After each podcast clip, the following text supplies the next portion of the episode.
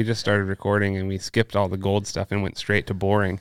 Yeah, that's Yeah. true. Learning how to learn. Today's podcast will be about learning how to learn. Do we have like Thank the the reading rainbow theme song that we can like, The more you know. or what was the uh, the Magic School Bus yes. theme song? Yeah. Oh my gosh, you're on the magic school bus. Bam, bam, bam, bam, bam, bam. I like it. Yeah. Dude, did you know that they redid the magic school bus? I did. Yeah. I watched that with I don't think it's the same woman though that is the teacher. So, well, she makes appearances. Miss Oh. Frizzle makes appearances, and it's actually Miss Frizzle's niece that is now. look at that generational teaching. Oh my I like gosh, it. it's so good. Eh, but somehow they still have the same kids, like, okay, that's odd, but all right, I'll take it. or like it's the same characters. Like it might not be yeah, the yeah, same yeah. kids exactly, but it's like the exact same type of characters. Yeah. My kids love it, and I love it. That's great. So, yeah. Anyways, so uh, Welcome to the podcast. oh yeah, he's gonna try to clap this time. Yeah, I was gonna clap for you fools. Okay. Three, Here we go. Fools. one. Why are you holding your fists? I'm gonna clap. Anyways, uh, that's the move for a grandma shark. My son does that too. Grandma shark. doo, doo, doo. Well, we talked about having high energy. I think we did that well. There we go. to Yeah. start. Hey, what is up? Uh, you are now in the ULOF podcast. Technically, you were about three minutes ago, but we are finally in the mind space of the ULOF podcast and not Magic School Bus Yeah. or education. So uh, I am uh, one of the hosts here, Kendall Kersey, and to my left, we've got the chocolate voice, Michael Bond, and to my right, we have boy wonder, Caleb Fugate crushing uh, the microphone today with his knowledge. So, yes, it's going to be good. Michael, what are we talking about today? So this is a question that came in regarding suffering, and I figured we would open up with this, this one because it's really good.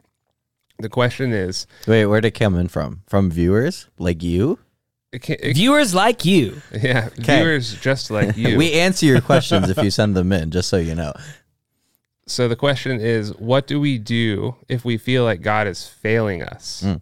For instance, if He doesn't heal someone. So if you pray for healing and then healing doesn't happen, or maybe the opposite happens, and you feel like God has betrayed you or, or failed you, what do we do in situations like that? That's a really good question because, man, we sing songs about like, well, the song "Do It Again" even says like at the end, he's he's never failed me yet. And then sometimes when you sing that song, you're like, I, Wait, I can think of a it couple feels like he's failed me a couple times. Like, Yeah, yeah. I don't know. Like I've had, I've, I've experienced this very thing. Um, so I, I don't know. Like Caleb, have you experienced this before? And if you have, Yeah. like, Well, and the so the trick about that song is it's like it's great because you can say it in hindsight. Like every time I think God has failed me in the moment, I can look back and be like, "Oh yeah, He didn't." But it certainly doesn't feel like that at the moment, which I would argue says He did fail me in that moment. He doesn't, but it like it feels like that at Yeah, least, yeah. right? So it's like, how do we how do we reconcile that? I remember. um so I worked at this church in rural North Carolina um, for a summer, and my first day on the job, the first Sunday I was there, I got I got there at seven fifteen for like a men's breakfast kind of thing. We get a phone call saying the grandson of one of the per, like church members just died suddenly of a heart attack. Twenty years old, right? So we rush over to the house. Um, the EMTs are still there. Like the body is still laying on the floor. The family is weeping over them. He's got like a, a fiance, a two year old, and a six month old.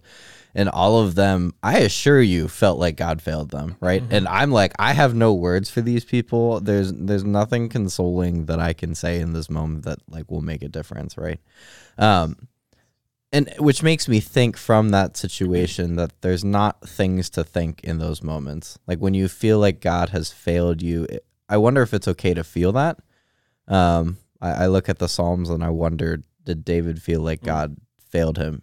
It seems like he does, right? Yeah. Um, and yet he always has this like a refrain, even in the so the if you don't know anything about Psalms, the first like three books of Psalms, so Psalms has five books in it. The first three of them are lamenting Psalms. Um, and all of the lament, and then the last two are the last two books are praise psalms. Yeah. Um, but even the lamenting psalms, like all of them have like, yeah, the world sucks, God, and I wish you would dash my enemies' babies against the rocks, and you know, I What a cried. guy, David. I cried so much that like my pillow and my mattress was full of like salty water um, from my tears, and it's like, yeah, he- he had these intense moments of feeling uh, abandoned, feeling um, like God wasn't with him, um, which makes me think one, it's okay to feel those things, but two, so the question becomes like, how do we assure ourselves that even in the midst of that, God is present and He isn't failing us, and um, though it might not be what I want, it is what needed to be done, right? Yeah. And I think part of that is looking to Jesus, right, and saying, it seems like the Father failed him some to some degree. Like he said, "My God, my Yeah. God, why have you forsaken me?" Like even Jesus himself has been through these moments, and so I don't have an answer, but I do have someone to look to to say, even God knows what it's like to suffer with us. And and we said this in our um, U group uh, sessions. Um, it's like, yeah, we serve a God who suffered, and I think that's at least something to start on. Yeah. Yeah. Well, even, I mean, so even if you take it a step further, like you said, okay, we serve a God who suffered in Jesus, but we also serve a God who suffered in God the Father. Yeah. Like sending his one and only son. Like, Yeah. I mean, the, the idea of that shouldn't be lost either. That, hey, God paid a price as well, you know, and, uh, but it was for the good of all those who would Right. believe in him, right? And I think uh, it's funny you bring up Psalm. The first thing I was thinking of uh, when you bring up Psalm was Psalms 13. And this is a short one, so I'll read the whole thing. Um, but it says this this is a psalm of David, Psalm 13. How long, O Lord, will you forget me? Forever? How long will you hide your face from me? Yeah. How long must I take counsel in my soul, having sorrow in my heart day after day? How long will my enemy exalt himself and triumph over me? Consider and answer me, O God. Give light to my eyes, or life to my eyes, or I will sleep the sleep of death. Might be a little melodramatic, but and and my enemy will say, I have overcome him, and my adversaries will rejoice when I am shaken. And this is where the whole thing turns. There's only Yeah. six verses in this. Verse five, but I have trusted and relied on you, and been confident in your loving kindness and faithfulness. My heart shall rejoice and delight in your salvation. I will sing to the Lord because he is he has dealt bountifully with me. Yeah. And I think that sums up like what you were just saying is, you know, yeah, we're gonna face that feeling of failure. I mm-hmm. mean, David just said it like, are you gonna forget me forever? Like, God, did you did you forget me? Like, you know, my enemies are overtaking me or my problems have, have overcome me. Um, and then at the end he just says, But nevertheless, like I'm Yeah. gonna worship you. Yeah. And I'm gonna I'm gonna remember the times when you didn't fail me. yeah, And so, like you were saying about that song specifically, you know, reminding yourself, it might feel like he even is failing me right now, but he hasn't failed me before. Now that I'm on the other side of it, right, Right. So, so what does it look like to sit in that and know that on the other side of this, even I will be okay? yeah, yeah. For me, like I know uh, the whole like specific question of when you pray for someone to get healing and they don't. I have experienced that on a very uh, on a very real and close to home level. So, um, if you've listened to the podcast or been at United, you might have heard before me talking about the fact that my mom has multiple sclerosis. Yeah. And she actually just sent us a picture, um, my, my family, a picture that she found of like the year before she was diagnosed. So that would have been, you know, the last year I saw her standing. Um, and most people that get MS, like it's just, it's not that it's not that bad, but it's that like, oh, they're weak for, you know, for a period of time and like they've got to lay down for a while and they just get energy sucked away from them. Well, she already also had like some neurological damage as well. So um, her particular case was like diagnosed, and then in three months she was in a wheelchair, and within six months was confined to the wheelchair at all times, right? And so this was in 2001 or two. So this is a while back. I mean, this is 18 years ago, right?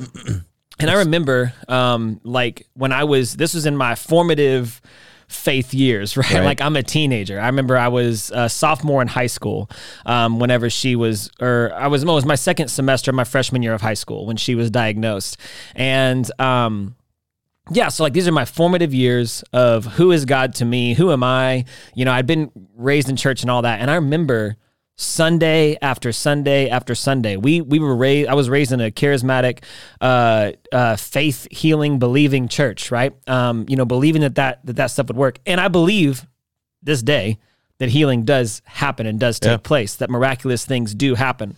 Um, but I just remember like Sunday after Sunday, the whole church we had we had this prayer time, right? Uh, much like prayer and praise uh, at United, and we had this prayer time that we'd send in prayer requests, and one that was always in was healing for Belinda, healing for Belinda, and I I distinctly remember there was one particular day where we like stopped down service and prayed for like an hour. And I remember them taking my mom, like this was when she could kind of barely walk.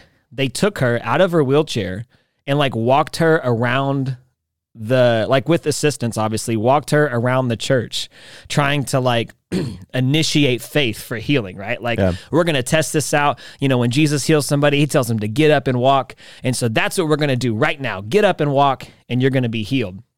And I remember that specific one because I, I remember going home and being like, wow, she's still in the wheelchair. Mm. like, that didn't work at all. Like, what the heck? And I remember asking my dad, like, Dad, what's this about? Like, Right. you you have taught me all my life.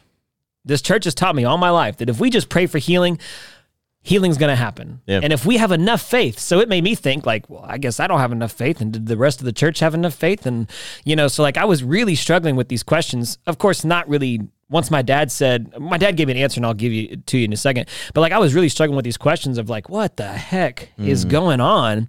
And so I felt I felt like God didn't fail me like he was failing my mom because I was thinking, man, she's so faithful.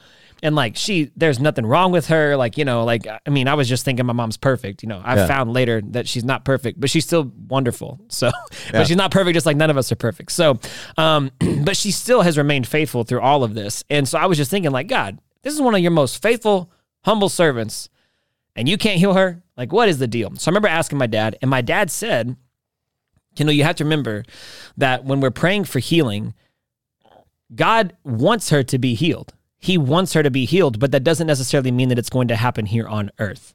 Hmm. That whenever she she has remained faithful and whenever she dies and goes to heaven, guess what? She's going to get a new body. Now, that was not a good enough answer for me. And it honestly it doesn't feel like a good enough answer even though it's the truth it doesn't feel like a good enough answer even to this day i'm like Yeah. yeah, but how much more awesome would it be? Um, but what I have found is that on the hindsight of it, is that her faith through her suffering has touched so many people, myself included. It's really put into context my like dealings of what I think is suffering.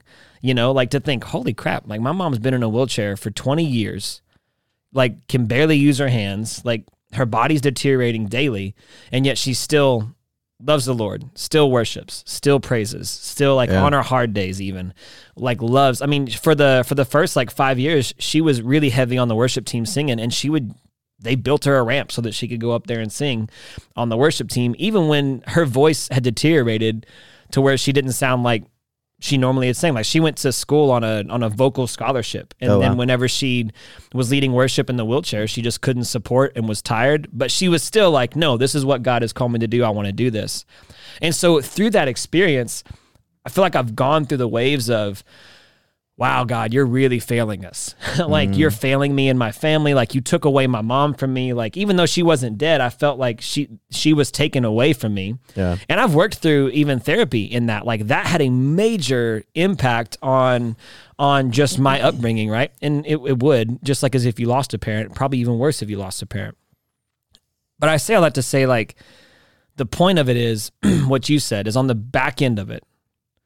We're not even through it yet. Right. But as I've been able to contextualize it and see her be faithful through all of this, Yeah. it has built my faith and built other people's faith. So when my dad says there will be healing that comes from your mom, I think about all of the families and all of the people that have possibly been spiritually healed Yeah. in a way because of her story. And so it still sucks. And I still have the question of why? like, God, why didn't you? And I still have to wrestle with that. Yeah. But at the same time, there is that hope and that faith of like, well, things are working out for the good, like on a on a larger scale. It's Yeah. not just this small little thing, you Right. know. It's it's a larger scale that we have to be aware of. And that I think so. One of the quintessential stories in the Bible that really kind of points to that larger scale thinking um, in regards to suffering is the book of Job. Job. Yeah, Job. Um, you ever read the book of Job before? Yeah. it's really good. it's good. Um, but Job, like, is this, um, and the Bible depicts him as a righteous man, um, like no one else. And he is blessed by God. And if you don't know the story, um, Satan comes into the courtroom of God and is like, hey, God, like, the reason he loves you and, and is because you keep blessing him, like, take away that and he's going to curse you and everything like that. So God says, all right, we'll put him to the test. Curses him, takes away his stuff. His family dies. Couple kids die. His wife is like pissed at him because all these things are happening and he thinks he sinned. So she kind of is like, man, I don't want this anymore.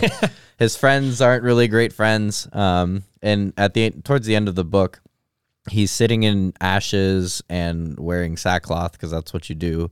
Um, apparently, I've Yeah, never he's done mourning. that. Yeah, he's mourning. Um, and he he goes to God and he says, "God, why have you done this to me? How dare you? I deserve better." Kind of deal.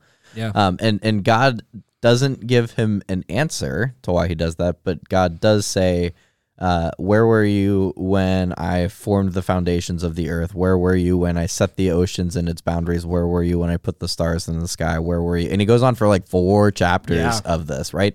Um, and I think the point of it is to say, um, like we we think only in context of our own lives um, but god is thinking in the context of the entire universe right? He is ordering everything to be good right? And including like all of those families that got in like were in contact with your mother right? Because of like god orchestrated all of that too. It didn't just happen randomly Yeah. right? Like so god is up to so much more that we can't see and couldn't even comprehend to say like the things going on in our individual lives, though important to us, and not that they're not important to God, it's like God is working on that, but God is working on infinite other things as well, including creating ways in which your own suffering and tragedy could be blessings to other people, could bring glory to God.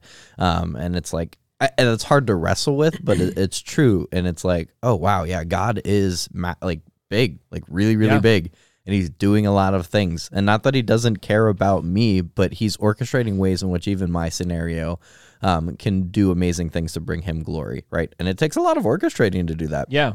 It takes Yeah. a lot of effort to get all of those people to interact with your mother at the right place, at the right time, with the right heart to be able to hear Mm-hmm. what she has to say, right? Yeah, and it builds like to me, it, it builds your faith. Like if if you don't ever feel like God failed you, if He gave you everything you ever wanted, every time you asked for it, is that really building faith, or is No. that just having a genie in the sky that says, Right. "Here's what you here's what you have"? In fact, uh, Michael, I'm gonna put you on the spot. Will you share?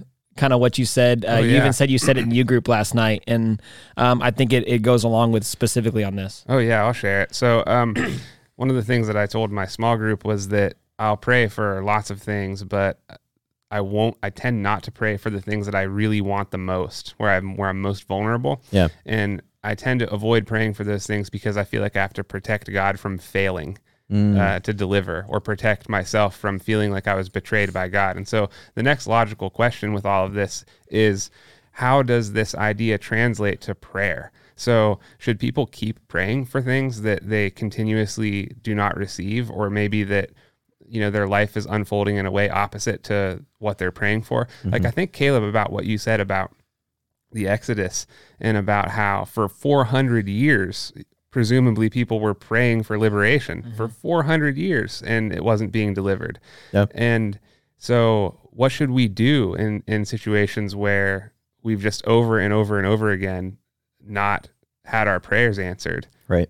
How, should we keep praying? And it's not just yours. Like for them, it was their parents prayed those prayers, their grandparents prayed those prayers. Also, keep in mind, people are only living like 40 years at that point in time, tops. So that's 10 generations of people that prayed to God for liberation. Nothing happened. So you, your parents, grandparents, great grandparents, great great grandparents, great great great great grandparents, great great great great 10 generations worth, right? That's a long time of Yeah. people never hearing from God. Yeah, that's wild. I mean, I think that for us, like, and this is something I've I've had to even think about. Like, okay, what is prayer really? Like prayer, it, and its very basic form is talking to God, Yeah.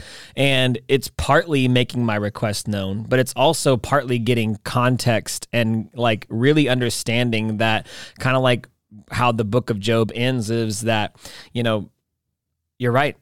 I wasn't there when you formed the earth. Right. I wasn't there when you made the waters and you made everything. And um, you know, your ways are higher and your thoughts are greater and and it really helps put into perspective. And I think like even when I read Psalm 13, Psalm 13 is a prayer. Yeah. Like it's Oh, not yeah. like the book of Psalms is prayers and songs, right? Yeah. Uh, maybe one and the same many times. And um, I mean, even David does it right there and says, What the heck? Like if you put it in today's context, he's like, Where are you? Yeah, Seriously, you, man. God. Like this is not okay. Where are you at, dude? You're failing me. And then at the end, I, I imagine there was a, a a thought process there as he's writing of, yeah, but I remember that time that Yeah. I was with the lion and you helped me defeat him. And I didn't like, die. Yeah, and I didn't get killed. I remember that one time that I was with Goliath and you helped me kill him and cut Yeah. off his head, which is awesome. And I wish they told that story in like Sunday school. Like, anyways. They did in my Sunday school. Well, like little kid Sunday school. Like, I want my son to be like, yeah, freaking David cut off his head. It's awesome. Anyways, I don't actually want that. He's four. but like, uh, you look at the context of the Psalms, Yeah. and you see the the thought process that goes on. And so, when you say, "Do we still pray for it?" Yeah, we we do. We do still pray. Um, and as we pray, I think that it becomes like what Jesus prayed in the Garden of Gethsemane in John 17, if you want to go read his whole prayer, um, he ends up with basically saying, God, I don't want to go to the cross. Can this cup please pass from me? Please. I don't want I don't want to die. Like I know what this is going to feel like and I don't want this. Uh, I'm going to have to take on all the shame of everybody. I don't want to take on Right. this sin. And then he he uh he reconciles with but nevertheless, not my will, but your will be done. And I think that's what happens in prayer is that we can continue to ask and we can continue to petition and we can continue to say, God, will you please or can you? But our end result has to be, but will you help me just follow your will? That's what I really want to do. And so like maybe it's uh as we continue to pray for it, we don't give up in faith, but we say, nevertheless, not my will, but your will be done. Yeah. You know? Yeah, yeah. I think sometimes I tend to skip the part of having asking for the cup to pass from me and just skipping straight towards not not my will but your will, which I, you know I'm thankful that God's omniscient and He knows what I want anyway, Yeah. even if I don't ask for it. Um, But there's things that you learn. I, I feel like there's thing there's so much that you learn in suffering. Like so much. And this is, you know, uh, for for me like I've been in sports all my life and I was not gifted as an athlete young at a young age. Like I was terrible. Like I remember one time we were playing football with my dad at like this boys camp thing and I was picked last and he was one of the captains. So like I remember Wow. like I was in 8th grade and I wasn't even picked by my dad to play on the football team. but like he wasn't he wasn't being a jerk or anything, but he was like, "Yeah, you got to get better, man." And so anyways, I remember that same year, like I was a terrible athlete that year. That same year, I literally struck out every time I played baseball. Like every at bat for a year, I struck out. And then ended up going and uh, having a scholarship offer for both baseball and football at a college. So, like, what I see through that though is like suffering is hard, and dealing with suffering is hard work, and doing hard things pays off. Yeah. Almost, Oh, yeah. Every if not always, almost always. Like doing the hard things, not just because they're hard and you're going to be an idiot, but like doing things that come your way and they're difficult and pushing through and saying, as much as this hurts or as as intense as this is, I know that there's something better on the other side, and so I'm going to continue to do the work through it. Right. And I will say, like, I think that that's a big issue with the world that we live in and i don't even think it's just this generation like we could point to like oh well it's you know millennials and gen z but really it's a lot of people in a lot of different generations Well, to quote the uh, the great Ecclesiastes, there's not a word for that. I can't even know. to quote Solomon, uh, you know, there's nothing new under the sun. So Yeah. it's like we, you know, you could point to any generation. people like people don't want to do the hard stuff in a, in a general aspect right? Um like they just don't want to do hard things because it's hard. Like and if but if we had this mindset even in the midst of suffering or even in the midst of feeling like god has failed us to understand that there is something here to be learned that this is a part of a greater story that one day it might even be that when I die and go to heaven, but one day this all pays off. Yeah. And I think having that mindset really does a lot for us in our prayer life and really does a lot for us in how we suffer. I mean, I talked about it um, when um, at our last Unite when we talked about suffering. Like, look at any Disney story ever. If there wasn't suffering in it, it'd be really boring That's true. super super boring so we just have to keep that mindset and do the hard things and i think that one of the hard, hardest things to do in when you feel like you're being failed is praying and worshiping to the person that you think is failing you So I have a theological quandary that comes at the end of this.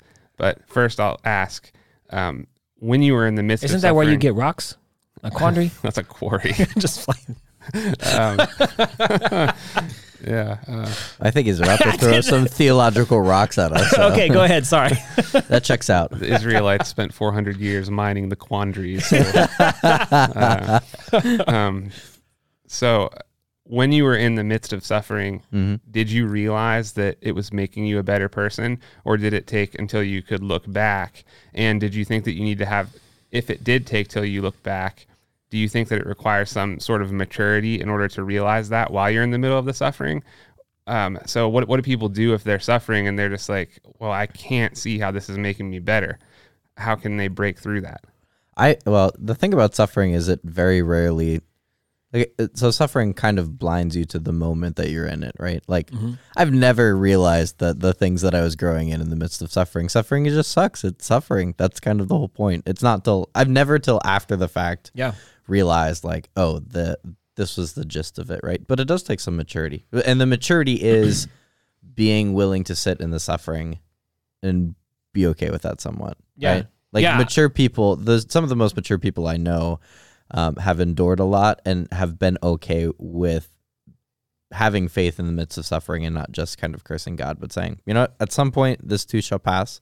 There's a season for everything, and I can't force seasons to. Ch- I don't know about you, but I've never been able to force seasons to change, both in weather. It's April and it's snowing, so ridiculous You know, um, this wouldn't happen in texas no, it wouldn't. we Uh, just lose but you power would get grid. like hurricanes and lose Yeah. the power grid. So you know, I'll take my take my chances with Pennsylvania weather. Um, but you, that's the thing. Maturity is like being able to sit in suffering and somewhat be okay with it. Yeah, I think that uh, even when again when you look at the Psalms, when you look at the scriptures, like I think that in the moment, the suffering is all that you can see. Even Yeah. now, like when I have bad days or something doesn't go my way, like man, even now I can be a baby about it, and you know that's strong words, but some, but really in the grand scheme of things, the suffering I'm experiencing today Yeah. is nothing compared to what I've experienced before, and so it's like. I can I can just be fixated on that. And one of the things that does help me, and I think this is like once you've experienced a lot of suffering and you become more mature, is one of the things that does help me is I go talk to a mentor who reminds me about all the things that God has pulled me through because I can't remind myself a lot of times. Um, and then uh, reminds me like, so God got you through that last thing. He's going to get you through this. Why don't you spend some time in prayer? Or, or hey, remember the scripture says this, and it's not that they're offering solutions. Right. It's that, and they're not saying don't suffer. They're saying as you suffer, just remember, like the reason why Job's friends sucked is because they told him while he was suffering, well, it's probably because you sinned. Right. It's probably because it's your fault. Yeah. You're suffering because it's your fault, and you should just stay there. And sucks for you, man. like they didn't remind him of all the good things that God had done. They were just saying, "You suck. You're a terrible person, and you got yourself into this mess." Right. Right. And I think that's the key. Like the maturity is, man, I need someone to talk to that that is a mentor of mine, not a peer that's going to be like, you know, not remind me about who God is, but I need I need someone who's going to remind me about who God is and about what he's done because it's hard to remind myself. And that's the beauty of the body of Christ, right? Is like when I can't stand, I've got someone else to help me. Yep. You know, when I can't when I can't face that day or that or this particular suffering that's in front of me, I've got someone who faced one before and I think it's in First Corinthians it talks about that like the the sufferings that we face today eventually help us to minister to someone tomorrow. Yeah. And so I can go to someone who is older, who is wiser, or who has been through more life in general, and they can remind me, hey, God is still good. Life sucks right now. I'm not discounting that, but God is still good. and he's Yeah. going to see you through this just like he has before. So cling to that and cling to him. Okay, so here's a nice, easy problem for you guys to solve in the final couple minutes here. Um, Great. Great. imagine you have a situation where someone is praying for the restoration of their marriage and it doesn't happen mm. and it ends in divorce. Or imagine uh, a child is sick, has cancer, or some kind Yeah. of terminal illness, and the parents are praying for the child to survive and it doesn't happen, the child dies. Mm. If those prayers end with not my will, but your will, does that mean that divorce in that situation is God's will or that the child dying is the will of God? And how do we mm. deal with something like that? Okay, so the way that I view this question um, is that the two the two scenarios you just gave, the reason for that suffering is sin, and not saying that it's not sin of a parent or sin of a person; it's sin on a global scale, right? Like God hates divorce. God doesn't want divorce. But divorce exists because humans exist and because humans have fallen and because humans make poor decisions. Um, and that is the reason why divorce exists. And when you have, in the case of divorce, um, if you're praying and you are diligently praying, and but you're only one part of the two halves essentially that make the whole of marriage, it's really hard to be you're supposed to be one flesh. And so if you're working against the other side of your flesh then it's like nearly impossible in that. And so that's not saying that it's god's will in that point. The crazy thing about god's will is that he won't make you do something uh, out of well he might but on a general basis he doesn't like force anybody to do something because he Right. gives us free will. If he did that he wouldn't have allowed adam and eve to eat the fruit in the garden. He would have said get that out your mouth but he didn't. He gave them free will because he loves right?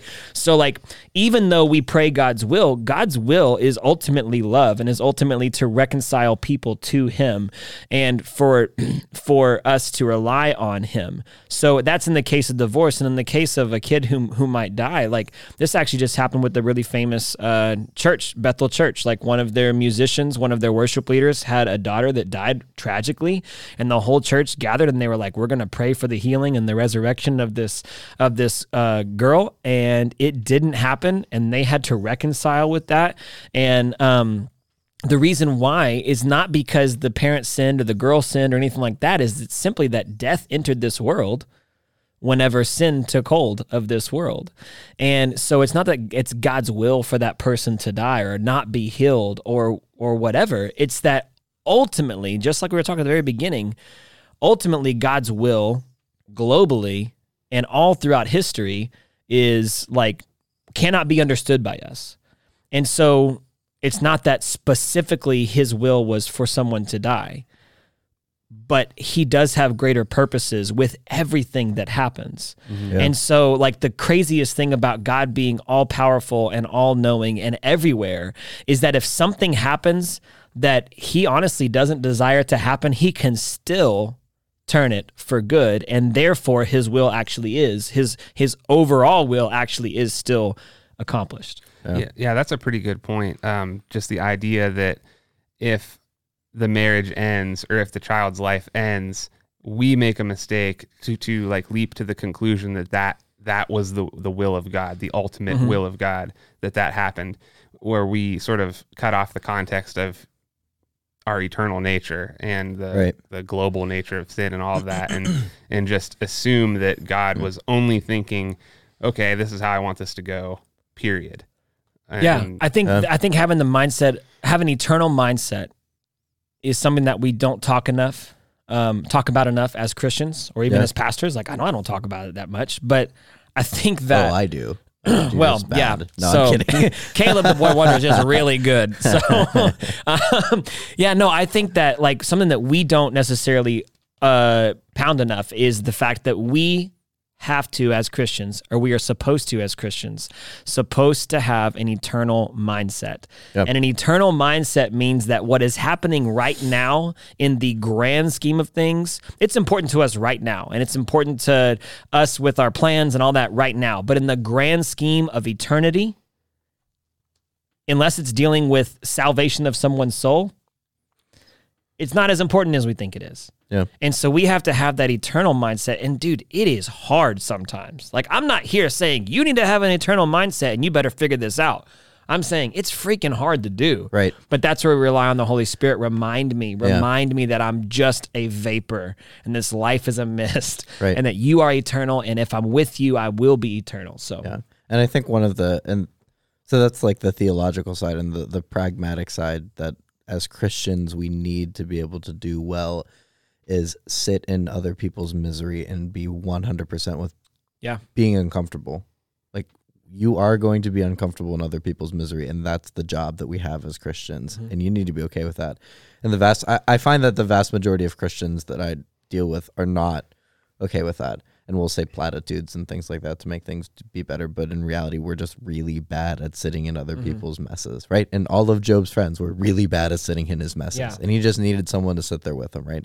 And it's hard. Like i don't want to sit through other people's messes. That's i got my own messes right? To you know someone going through a divorce that's really hard to be with them in that right? But i'm called to do that regardless of how uncomfortable it makes me they're certainly more uncomfortable than i am right? And i need Yeah. to learn how to have tension with being able to sit in grief um, because there's seasons of suffering and i'm supposed to weep with those who weep. So we need to be better at that. And that's Yeah. kind of like the the the task that the church has is to be able to learn how to weep well with other people in suffering Yeah, no, that's good. I I know that I'd struggle with that because I have way more of like a coach's mindset and be like, well, here's A, B, and C that you need to do, right and I'm really poor at that when I know that that's not the right thing to do. Yeah.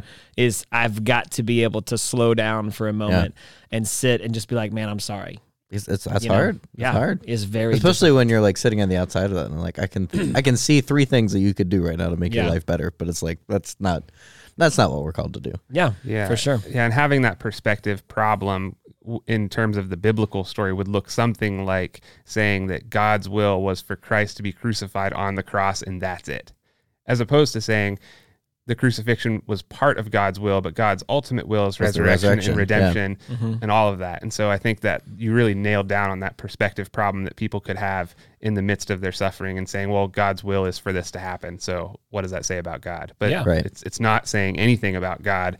It's saying something about your perspective that needs to be Altered. morphed a little bit. Yeah. Yeah, uh, I'll I'll end with this. I saw a uh, a um, quote from Bob Santos, uh, which if you uh, grow up or have been around the Indiana PA area, you know Bob Santos, and he's a writer, and uh, loves the He's an awesome dude. Yeah, he's a really cool guy, and uh, he posted something today that said like, and I'll butcher the quote, but basically he said that um, your perspective of God does not change the reality of God but it does change your reality, like the way that you perceive reality, right? Mm. Right. And so if you think that God's will was for you to suffer, and you're like, man, God's mean, like, you know, and Yeah. like you, if you, if that's the takeaway that you have, if something bad goes or something, if you feel like you've been failed by God, and you ultimately say, man, God's not good, how could He be good? This just happened, then that's going to change your perceived reality. That doesn't change the truth and the absolute of who God is. Right. It just changes your perception of him and then changes your perception on reality. And so that's where we we it's dangerous to do, you know, what you just said. So Yeah. Well, That's we're it. glad that you guys joined us for this very light conversation. um, this was like whipped cream. This is a whipped cream conversation. It was Yeah. so light and Oh, so yeah. fluffy and just cherry on top, man, with Bob Santos. It was good. But hey, guys, uh, we want you to know that um, if you are listening to this in the year, oh, that camera went dead over here. If you are listening to this in the year 2021, and if you're listening Of to our it in April, uh, hey, Jesus we've Christ. yes, we've got Unite Tuesday night, May 4th. May the 4th be with you, but may you also be And at also Unite um, at the Indiana Theater in Indiana, PA on Philly Street, 727. Make sure you are there. We're actually going to be friend. talking with a friend because we're going to be talking about does God really have a plan for my life Hmm. and what should I do next? So if you want the answer to that question, be there 727 May 4th, Tuesday night, Indiana Theater. Um, and we would love to see you guys there. But if you can't make it, we'll see you on the next U Loft. Deuces. Bye, everybody.